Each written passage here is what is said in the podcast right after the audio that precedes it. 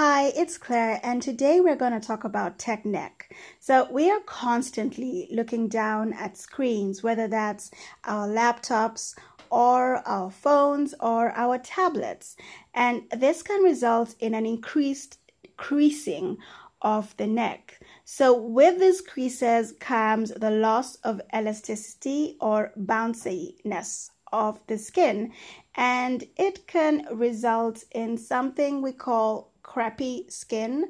At least I pronounce it as crappy skin when you're older. So, how do you fix this? How do you prevent getting tech neck? Well, like everything else in skincare, prevention is key. So, you need to be aware when you are using your your gadgets.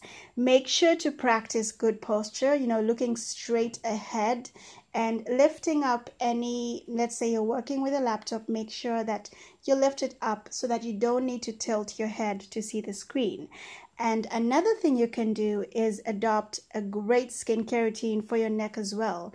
You should actually be using everything on your face, on your neck. So if you're using retinoids or exfoliants or sunscreen, make sure to extend them down to your neck. I hope you found this episode helpful. Bye.